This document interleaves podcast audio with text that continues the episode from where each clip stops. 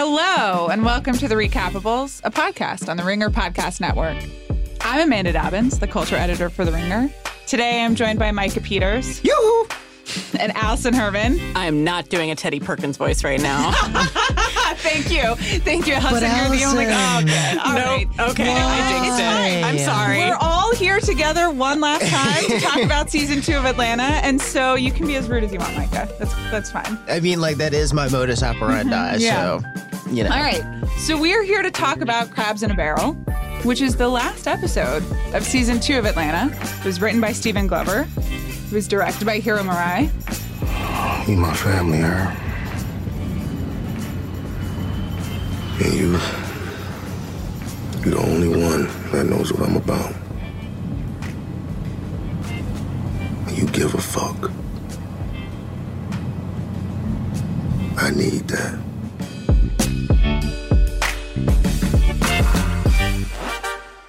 That sure seemed like a series finale to me. I mean, like I, I had some questions answered. Yeah. That I that were lingering. Sure. I think to me it just seemed like a finale, which is not something that Atlanta has ever done before. In the very limited precedent we have, its first season finale was basically shrug emoji the episode, and Right. this was like we will actually do. We will give you closure on some things. And I think for Atlanta, that's such a disorienting feeling. You kind of instantly go to, oh, is this for real goodbye? Yeah. So I should say I don't know anything. This is just my impression watching the final episode, which was that there were a lot of things in this finale that called back to the very first episode of the first season of Atlanta Yeah. in a way that seemed to me quite like the circle is complete. Mm, yeah. I mean, like definitely taking the international flight for the for the European tour Yes. for you know. Paperboy's European tour with Clark County in the same airport that Right. Donald Yes. was. I mean, sorry, Earn was struggling to sign people up for whatever that rewards program was. Yeah. and I can't sign nobody up because I'm not an old lady. um, yeah, there there were definitely like a, a bunch of callbacks. I mean, we finally got to see where exactly where Earn and Alfred stand. Yes. Um, And there is that moment also of relationship closure between the three of them on the couch in the field, uh, where they kind of bond. Oh yeah, In the very first episode, and separately between Earn and Van. I think to me, most of the call there certainly were callbacks Yeah. throughout the entire series, but I was most impressed by how they obviously gave Robbin' Season an entirely different subtitle, almost like it was an anthology. Donald and Stephen Glover said ahead of time, you know, this is more serialized. We were inspired by Tiny Toons, which is their way of being like, we're going to do a slightly more conventional plot. I think through most of the season, most people thought that was, for lack of a better term, just bullshitting because you have to tell something to the press tour. But this episode for me really clarified Robbin' Season as a complete arc because there are things that it calls back to that were in the first episode. Like when we first go into Uncle Willie's house, Earn says, I am afraid of Al leaving me. And Willie gives him some advice, including what turns out to be in literal Chekhov's gun. yeah. yeah. but um, Earn's fear of being redundant and Al leaving him turns out to be kind of the big storyline of the season. Yeah. Also, neat Easter egg when they were in the uh, the passport office uh, early in the episode, um, and Earn takes out his phone or he gets a text from Van or whatever, and the bi- in the background on his phone is the picture that's on the nightstand in the first episode of the second season. Good catch. I You was too busy trying to just decipher the Even when I don't know, I'd be knowing. So let's talk. I mean, let's break down what actually happens. Mike, as you said, they're getting ready to go on the European tour. yes. Right. which is honestly, I mean, I, when it started the episode, I was like, wow, Earn gets to go on the tour. Good for Earn. Like, I, it certainly seemed like that was maybe not going to happen. And so they're making the preparations to go on European tour, which involves, Packing up Al's apartment. yes, Getting, Getting a everybody- passport for Darius. Getting a passport Right. for Darius. and uh, trying to get an entertainment lawyer. trying to get an entertainment lawyer. attending a parent teacher conference. Right. Yes. And kind of, which is really the way of kind of putting an end to or giving us an update on the Van and, and Lottie situation. Yeah, underrated moment. Uh, when we find out that Darius's passport is expired, he's playing chess with himself, and after the as the scene is closing out, he goes and sits on the other side of the table to make a chess move on the other side, tosses the passport to the other side of the table. He's just like, "Why can't you give me your passport, man?" Which I thoroughly enjoyed. Yeah. Darius is always a font of knowledge and insight. Yeah. uh yeah. Also the other best part of one of the other best parts of the episode is when they're sitting in the lobby for the passport place and darius is talking to earn about well earn says you know hey i know that you're at peace with everything. My life is sort of falling apart. Can you give me some sort of idea of what alfred is doing? And he's just like yeah man y'all are both black so you both can't fail. And you know like he's just doing his best not to fail and he understands it's your family and everything but Right. You got to do what you got to do. Which I mean, I've really enjoyed that entire conversation. Yeah, or he understands you're learning, but part of learning is failure, and he doesn't want you to fail on his behalf. It's a Darius definitely got like the thesis statement as a piece of dialogue part of this episode. Yeah. For sure. Yeah. It's also one of those things that wasn't necessarily a direct follow up to Teddy Perkins, but Mm-hmm. definitely felt like a spiritual check in with Darius in a Mm-hmm. way that we haven't really gotten since that happened. It was a nice reassurance that Darius is still centered and he was not fundamentally shaken by this horrifying experience that would traumatize us all. Yeah, but it was kind of that was kind of the same thing as when they went to the Drake party and he was just talking about, hmm, you know, life is a simulation. I guess that's a little more like silly, fun Darius, including playing chess with himself, Darius. And this is a little bit like, okay, I'm going to talk to you like a real person. Yeah. I'm still definitely recognizably the same Yeah, wacky yeah, yeah. dude who plays Wearing chess a grill for your passport photo is a move. You do get facets of each of the characters in this episode. You know, Mm-hmm. you kind of have Darius being silly Darius, but also the check in that you're talking about. You have the business side of Al, and then ultimately the family side of Al, and you have the various sides of Earn as well. This is definitely the most Earn centric episode since the very first episode, I would say. Yeah, and that's part of what the Van and Lottie stuff does is Yeah. it really serves to ground you in his perspective and where he's coming from when he goes into these business meetings with Al. This is I was talking to Mike about this earlier. I think this is the first time we have physically seen Lottie, Van and Earn's daughter, all season. We've seen like her car seat and she's been referred to, but I think this is this might be the first time we've actually like seen her, especially we've seen Earn being a parent to her, which Right. there's this like amazing moment where the teacher walks in and goes, "Oh, hi Vanessa. You must be Earn," which is just Yeah. the perfect. She knows exactly who Vanessa is and she has never laid eyes on Earn before. Quick Yeah. sidebar on that teacher. Oh, oh right. yeah. So Yeah, she's just like- Quite the So let's analogy. just go. Yeah, Let's she- do it. So uh, basically, the idea is that Lottie is entirely too smart for the class that she's in. She needs to go to a more advanced school. Mm-hmm. Right. This teacher suggests pre-K, which uh, at this private school that would be, you know, prohibitively expensive. Earn says, "Is there something cheaper we can do to push Lottie forward in her education?" Teacher goes. Oh, you mean like here? No, this school is awful.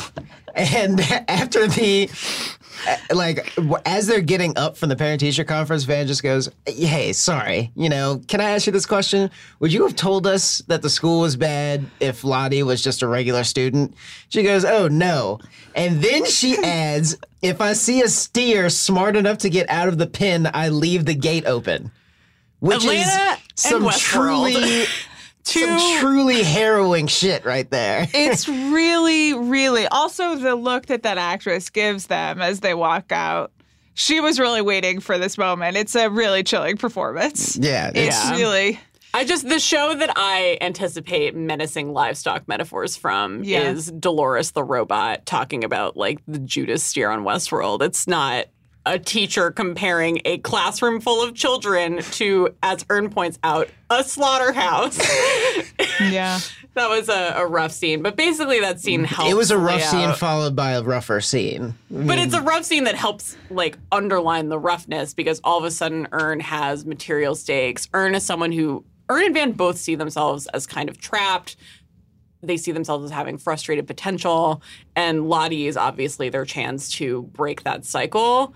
And it's a particularly line in the sand moment of here's something you can do and if you aren't able to do it you are failing your child as parents which probably isn't fair but it it gives an additional stakes to what happens with Earn besides just like Earn will be sad if his cousin fires him. Right. Yeah. It also, Micah, I thought of you, it calls back to they bring up Princeton again for the first time. Right, right, And they right. really are kind of doing a Lottie is also meant to be kind of some of the choices that Earn is making or has made or Yeah, that whether he wants to make the same ones for her or can, etc. right. Uh, It's the second episode in a row where we've been explicitly reminded that earn is smart and earn Yes. could theoretically do things with that intelligence.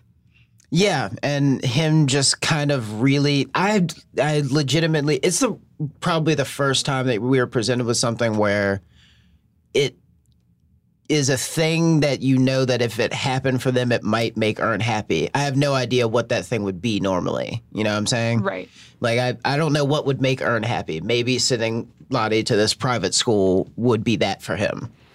Yeah, Um, a sense of providing, which is also what he talks about with Darius, right? Darius is like, you know, no matter what happens, financially you'll probably be okay. Al feels a sense of obligation to your family. And Earn basically responds like, I don't want to hand out. I'm also I also need to provide for other people. And I think he clearly gets at least some sense of independence, self-worth, what have you from that. Right. So that obviously sets up the major set piece of the rest of the episode, which takes place as they're going through security at mm. Hartsfield Jackson International. And Chekhov's gun comes back. Yes. Uh, at the beginning of the episode, when Earn walks into Al's apartment, uh, he asks if, if they finished packing, and Al goes, "Yeah, we did, and you ain't slick." And the gun is still at Al's house, so he's just like, "All right, I'll get rid of it." And so, in the course of Earn doing all of these things throughout the episode, he gets into the line of security. His shoes are already off. His belt is in the tray already.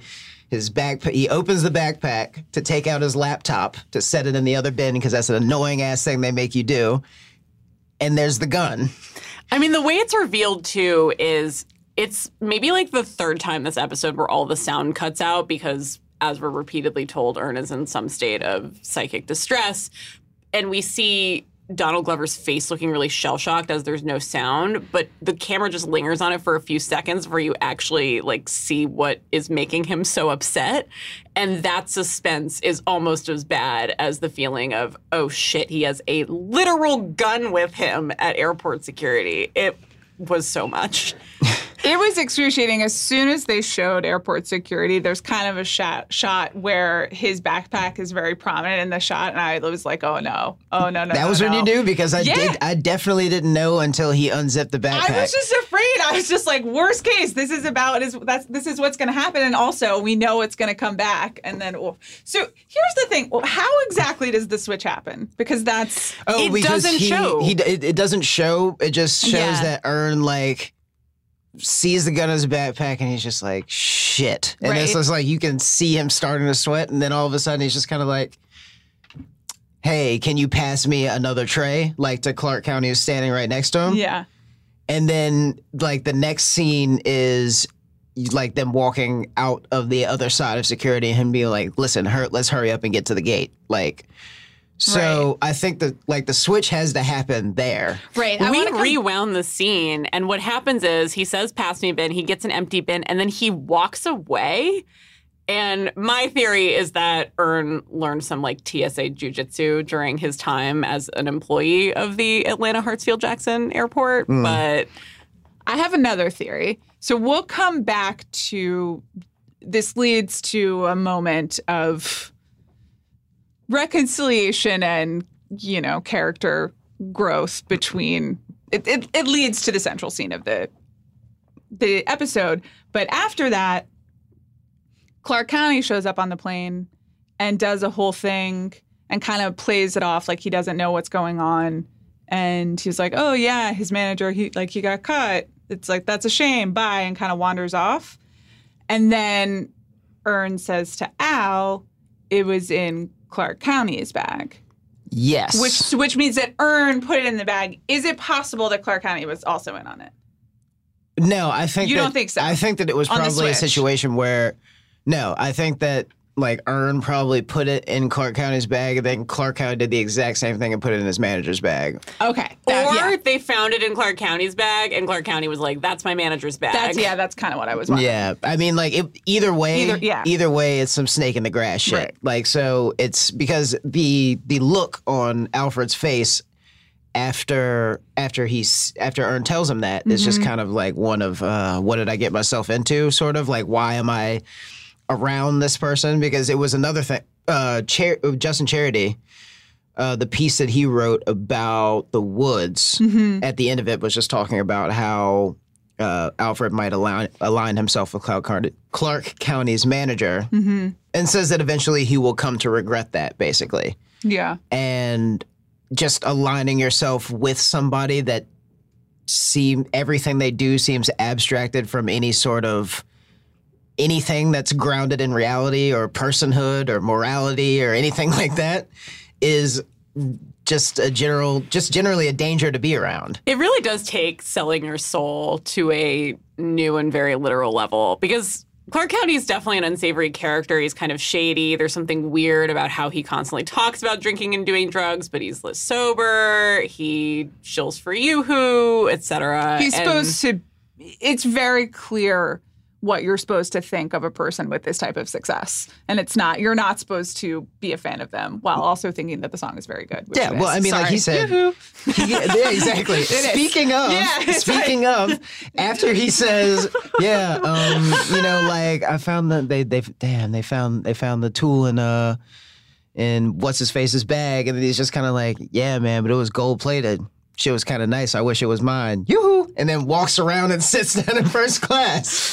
It's just kind of that was like terrifying. Yeah. It's horrifying, but Earn taking this decisive action, which is not something Earn is particularly known A decisive for doing. action like action, more so than anything else he's done thus far. Right. acting period, doing something active, but Earn taking this affirmative step is what prompts Paperboy to say basically, uh, he goes, I saw what you did. You don't have to say shit. Which is also like the most Earn way for that scene to go down. He literally doesn't say anything the entire time, sort of like it's kind of like a sequel to what happens in North of the Border when they're on the couch. Yep. But Earn basi- or uh, Al basically says, "Your family, you know what I'm about, and I need that."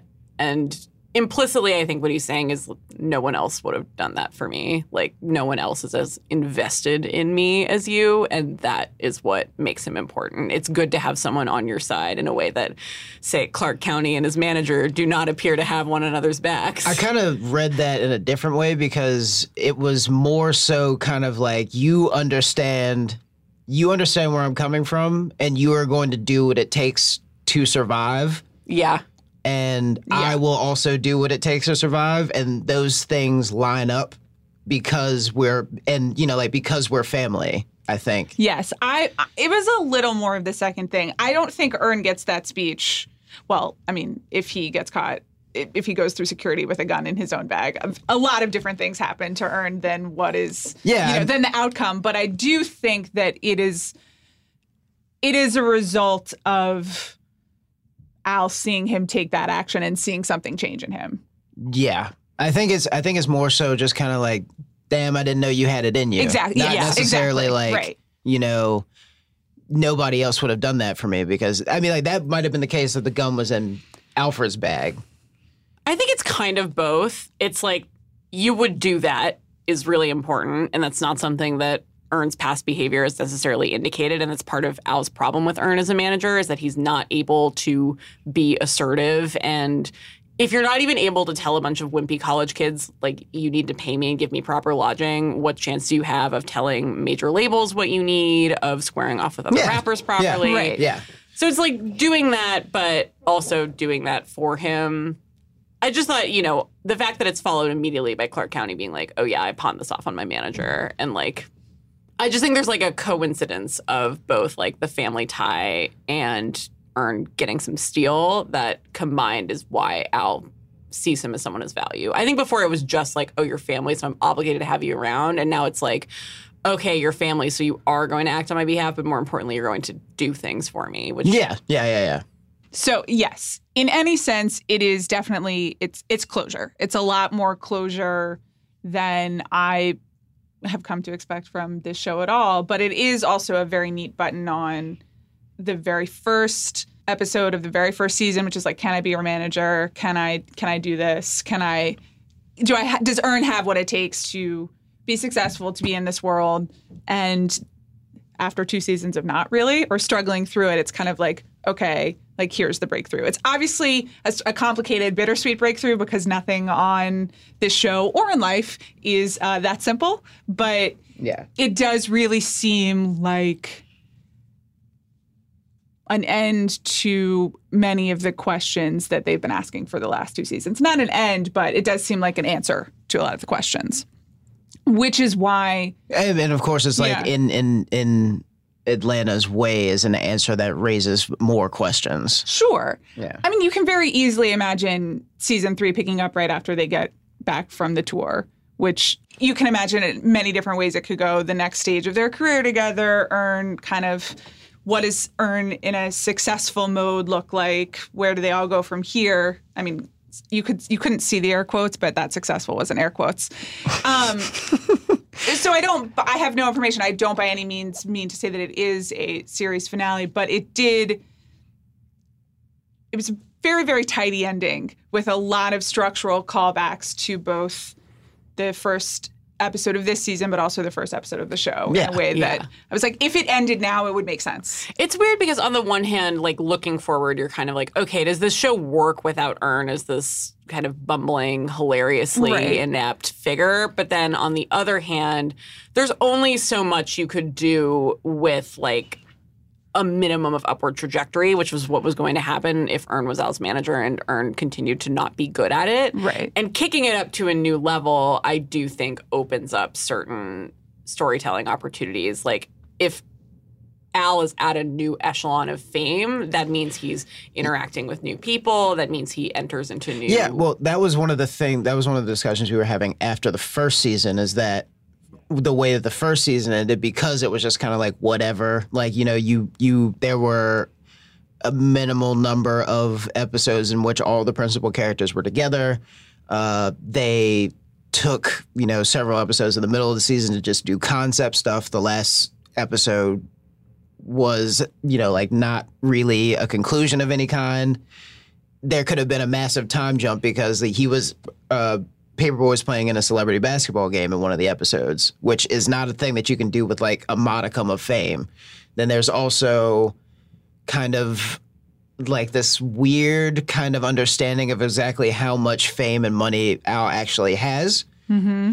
And then I feel like now that this is the the season ends with them taking off to go on a European tour, it could very well be like a five year time skip to where they now live in some I don't know, bigger, ritzier apartment. They go to different things. They have they face different problems. They go to award shows or something. And they are packing up to move before they leave for Europe, and it's never really clarified why they're, Why they're doing that, or where they're moving Right. to. Um, I think it's also worth mentioning that last season finale did end with an offer for Paperboy to go on tour, and that was kind of its only gesture towards where is this going. And then we come back, and the tour is never mentioned, and it's implied it never happens because Paperboy is on house arrest now. Mm-hmm. But it sends this message of like, oh, even when we signal that Al's career is taking a step, it's not actually guaranteed that's going to happen. Whereas I think it would take a lot for this European tour to just fall apart. Like it, it looks like they are committing pretty solidly to, especially given how many episodes they dedicated to Paperboy coming around mentally to the idea of actually trying. Yeah. I think it's very hard for them to walk that back. Yeah. Yeah.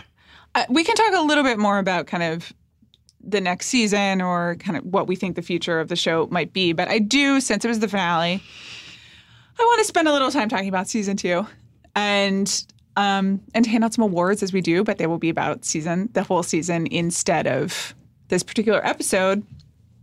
Much like we did the first time around on the very first episode of the Recapables a long time ago. So let's. This is an easy one the standout episode of the season. Micah.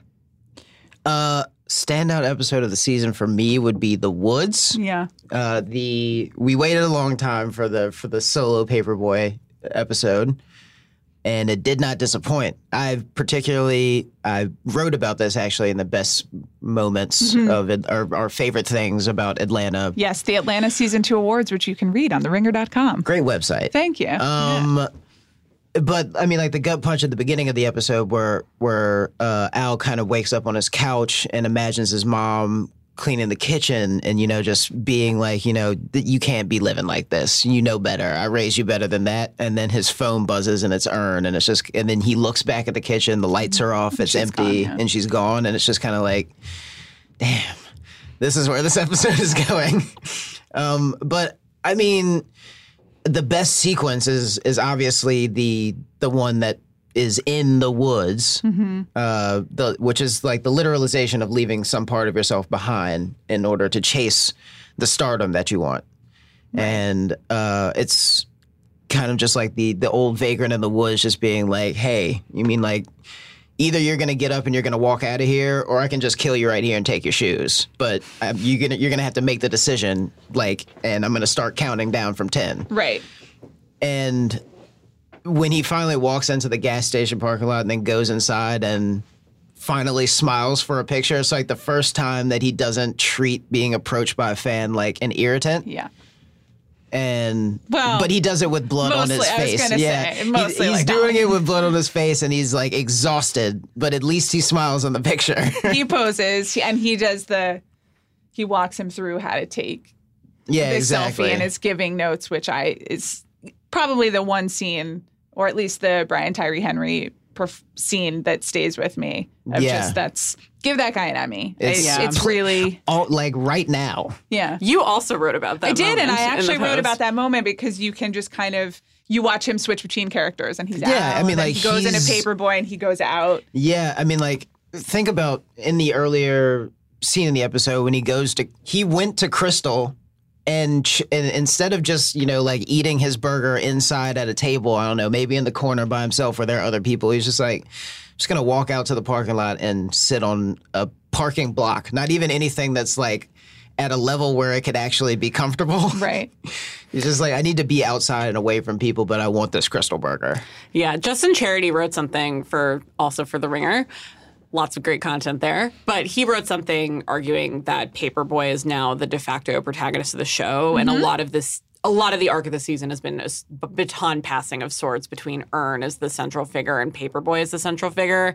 I think the, the season finale maybe walks that back a little bit, but The Woods is such a huge part of like treating Al like someone who is a protagonist. I think it's also when you have an actor like Brian Tyree Henry, you can't do that. I would be curious to know how much of it is written to in terms of baton handing and how much of it is that performance kind of wresting it away um, from from anyone else. He is really I, I think he's just remarkable. I, I've said that a million times. Oh yeah, um, Yeah, I do think it's it's not a coincidence that, that this season. I think the only real Al Spotlight episode last season was BAN, and then Yes. this season mm-hmm. has Barbershop. It is Woods. Yes. It has a lot more specifically Al focused stories and mm-hmm. episodes. Mm-hmm. That's true. Uh, Allison, your best episode. So there are a lot of really great digressive kind of mm-hmm. classic Atlanta out of the blue mid-season installments, but I I actually think I wouldn't have given this kind of answer before I saw the finale. But one of the things I really liked about the finale is that it, it snaps Robbin' Season into place as this complete story, which is not something Atlanta has traditionally been interested in doing.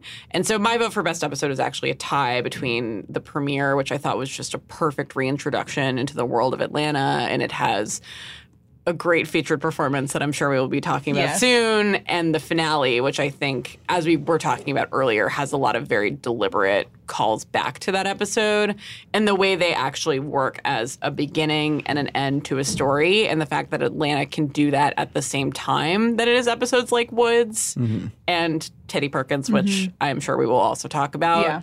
But the fact that it can do both of those things is really impressive, and I think the first season rightly I think prioritize like this is this is how we are different from other kinds of television and this is like we're still different and we can also do conventional television storytelling better than basically anyone else. Yeah. you know, I it feels ungrateful to say that I got a little tired of Earn and the the traditional aspects of the show because as Allison really brightly pointed out just now, you can't you have to have a show before you can kind of experiment Mess with the show. around with yeah before you can mess form. around Yeah. And one of the nice things about the experimental episodes, or one of the great things about them, is that they're never weirdness for weirdness' sake. They're always touching on some core theme and just articulating it or addressing it in a way almost better than head on storytelling. And Teddy Perkins is such a great Yeah. example of that. Mm-hmm.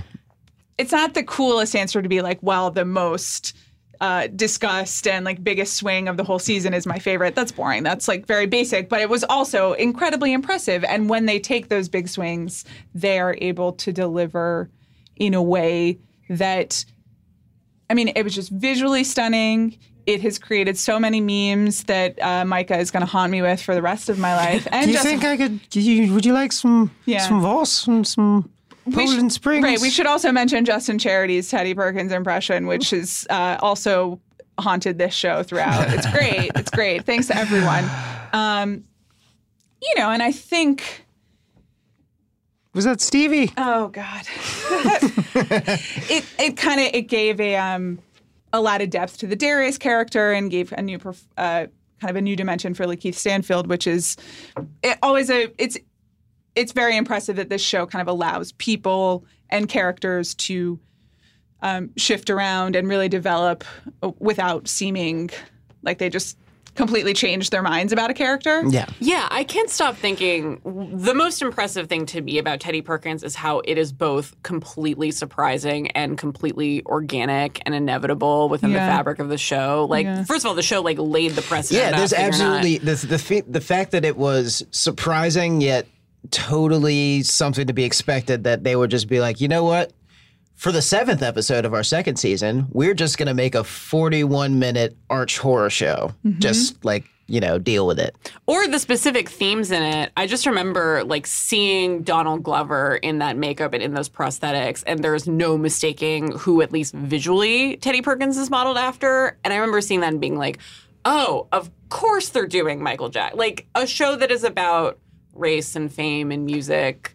Like it makes so much sense that they would do this, but of course, like looking into the season, I would never be like, "Yes, the, Donald Glover is going to play a proxy Michael Jackson and terrorize LaKeith Stanfield and play a body double of himself." Yeah.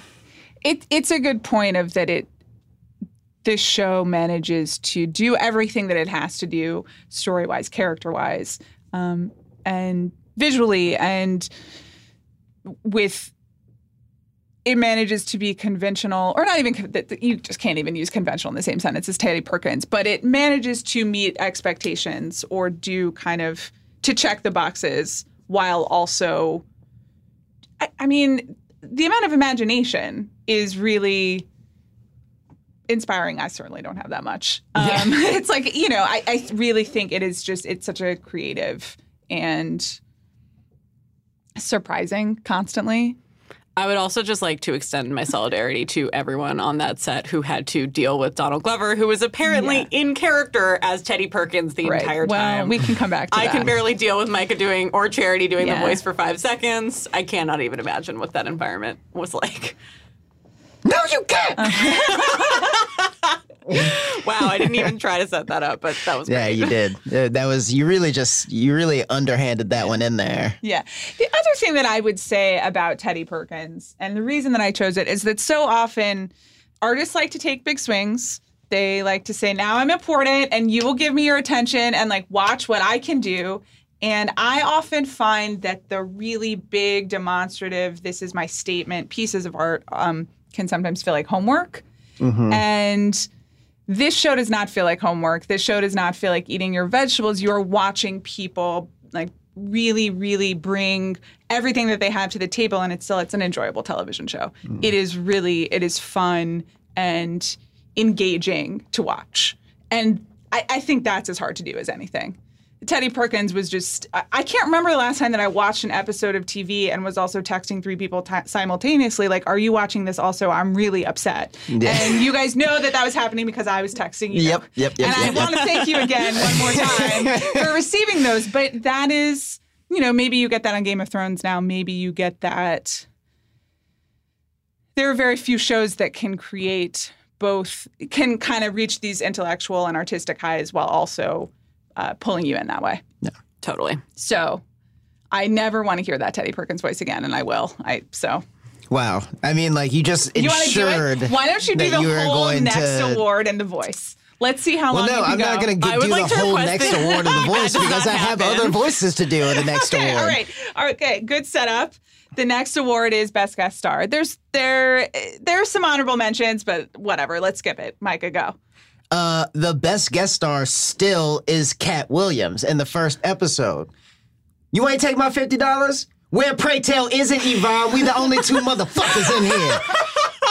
Okay, I would actually fully support Micah doing I the- know. this, the, this I'm entire supposed discussion. to step out here on the lawn with y'all for no reason.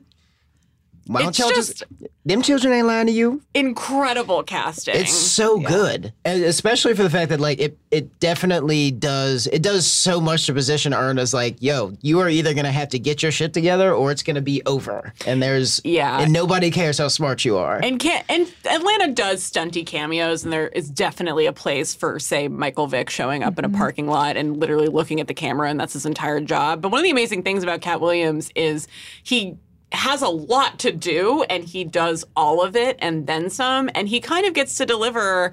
As we were saying of Darius in the finale, he kind of gets the thesis statement of the season. He he tells mm-hmm. Earn, no one has time for that chip on your shoulder.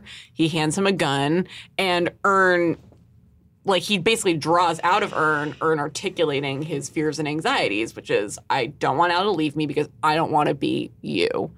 And mm-hmm. it's it's the scene that is basically the skeleton key for the rest of the season. And there are so few of those kinds of scenes in Atlanta where characters just directly state how they're feeling and where they're at. And he does he carries that while also just being hilarious. yeah. Also having this the small looks like is there really an alligator in there? Is he friendly with you? No. Forget about that one. Yeah, I I do want to shout out the um, the girl at the party in Champagne Papi uh, who is very high and calls the police and says, "I need your help. I'm at this big party at Drake's house and I'm dying." Which I mean, like, did we did we do an accounting of exactly how much she ha- like? Did she have more than one gummy bear, or is she just a lightweight? people respond in different just ways. Come on, how How, it so how are you supposed to know? You never know how much is in a specific that's thing. that's very true. You know. okay, that's fair.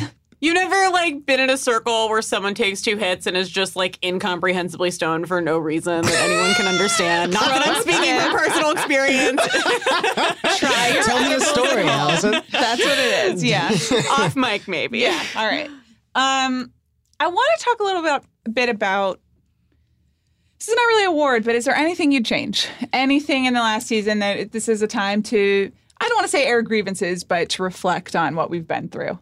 Yeah, I think I should preface this, and I think I speak for all of us by saying, Yeah. far be it from any of us to tell Donald Glover and Stefani Robinson and Stephen Glover and Hiro Murai what to do. They have clearly shown they need no one else's advice. But I would just say so this season was 11 episodes as opposed to the traditional 10, which is something Legion, another FX show, is doing. That's clearly part of F- FX's like, we let creators do whatever they want thing.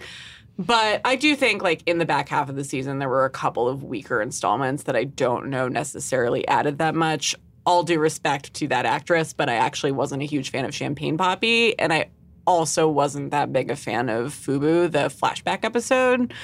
I do think there was worthwhile stuff in both of them, but I think that the that was going to be my thing Yeah. that I would just the Fubu episode. The suicide just kind of Yeah. confounds the sympathies of the show. We from we talked about Yeah. that a bit. Yeah. Yeah. I think for me, I remember watching that and thinking like that felt like an Atlanta fan fiction or spec script writers like vision of what an Atlanta twist is, but in reality, it's actually much less subtle and much more obvious than we usually expect. But most most importantly, like as a whole, I just didn't think the episode shed any particular light on Earn and Al's personalities or relationship or history that I wasn't able to really. That you couldn't infer. glean from somewhere else. Exactly. Yeah. I have to say, it served an important f- function in setting up this the finale and setting up uh, their reconciliation, for lack of a better word. Because by Mm-hmm. by the time you get to Fubu, it's just like I I mean, we on this podcast we talked for weeks about cool, Earn's gonna get fired. Goodbye, Ern. And there there was almost an exasperation of.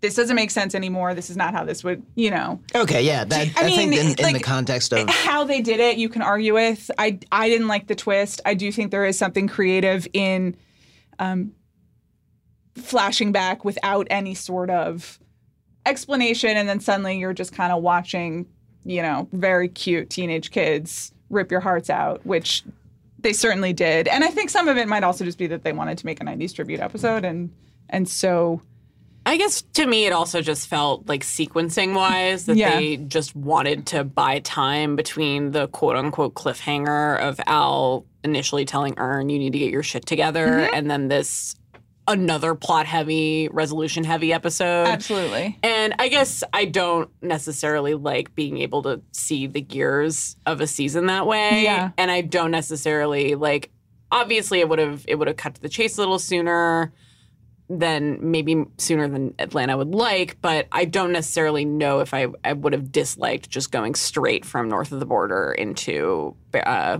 Crabs at a Barrel. Yeah, it's funny. I would go the opposite way and say I could lose one of the first three episodes of the season because I think it, they were doing a lot of exposition at the beginning, and I was like, okay, when is like when's the show really going to start? You know, when are we going to like the gears are in motion, and it's that same thing of when you can really see it being a TV show, which I, I don't know. What are they supposed to do? They're a TV show. Like I, Yeah. I, at some point, I do think like it's Eventually a really good you TV have to show. make a TV show. and Yes. also it's better than most other shows. So, but I agree with you that I. I mean, I would go the other way, but it is when you see the machinery, which it's and it's almost ungrateful because they're so good at not showing you the machinery that Yeah. when they I mean, do, I'm just gonna say we were given the prompt Yes. asking if we would change No, I anything. know, it's true. No, so this is my answer. although in reality, I, I'm- don't think I would change. I was only calling myself ungrateful, not you, Micah. You, I mean, you kind of elaborated already. Yeah, yeah, yeah. I mean, was like the the the Fubu Yeah. episode just like you were saying. I mean, I I like the idea of a '90s flashback episode. I like a lot of things about it. yeah, It was really just the like uniquely barbarous bullying and and the suicide just felt like unnecessary cruelty but almost but in the but the thing is that like it's it's complicated because like we were saying on the episode last week it makes sense for it is. in a- a way it is a device that they have established on the show. Not suicide, but um, the idea of things happening randomly and suddenly and without explanation and without dwelling on them at all. I guess like that that's the thing though. Yes. It was it was sudden, but it wasn't without explanation and it felt a little more like Atlanta has that feeling of, of Right. randomness and that's part of what, oh what yeah creates the mood. saying that, And this like was it's so randomness that that treats death as a thing that just happens Yes. and like something that is for lack of a better word mundane to life in i mean mundane to black life in uh in in atlanta in america etc Right. This one felt like a psa I mean, I completely agree, and that was my first reaction to mm. it. I- I, I think the fact that, that that's one to two notes, or really some like structural, some pacing issues in 11 episodes, is a testament to how much so to how tightly and well made the thing is? Yeah, Yeah, I love this season of television. this was great. it was great Yeah, and Yeah. of course, you know, it's it's possible, like you mentioned, we Yeah. might not get any more. It's probable that even if we do get more, we're not going to get it for like two years, maybe. So I do think it's worth just like taking a moment and being like, we appreciated this. This was awesome. Because we might not get Not any more. get any more of for a it. while. Yeah. And I and I would just say if we don't it did feel like a natural conclusion and it was satisfying and we'll see. I I, I mean listen, I would love for them to fund the European the tour. european tour What about just like a one 90 minute, you know how there's like the Christmas special in the UK, but they could do like the summer special Like a TV movie. here. Yeah, and it's just like 90 minutes of them just like running through Europe, uh, directed by Hiro Murai. That'd be yeah. great. Should Yeah. we like start a bake sale to fund that? GoFundMe. Yeah. right. With that, I guess send all your letters about next season to FX and not to us. Though we would love to see another season. In the meantime, uh, this this is the last episode of Recapables Atlanta. There are more recapables of Billions. There's Westworld recapables. There's a lot of other content on the Ringer. But since we're here, and since you listened all the way to the end of this podcast, I would like thank you to everyone who has done this with us. It was very fun. I would like to thank Micah and Allison specifically. Thank you for having Yeah, me, I knew that that was coming. I really do appreciate it. It's, If you- it's yeah. been a lovely experience. I'm regretting You know, this I- I so just- much. Okay, while he's talking, I'm going to talk over him. Thank you to Justin Charity, Andrew Gruttadaro, Cameron Collins, Victor Luckerson, Hannah Giorgis, and Chris Ryan for coming on the show. And thank you to all of you for listening. You don't have to go home, but you can't stay here. Do not at me, but feel free to thoughtfully email me your Yeah. thoughts and opinions. All right. Thank you, everyone.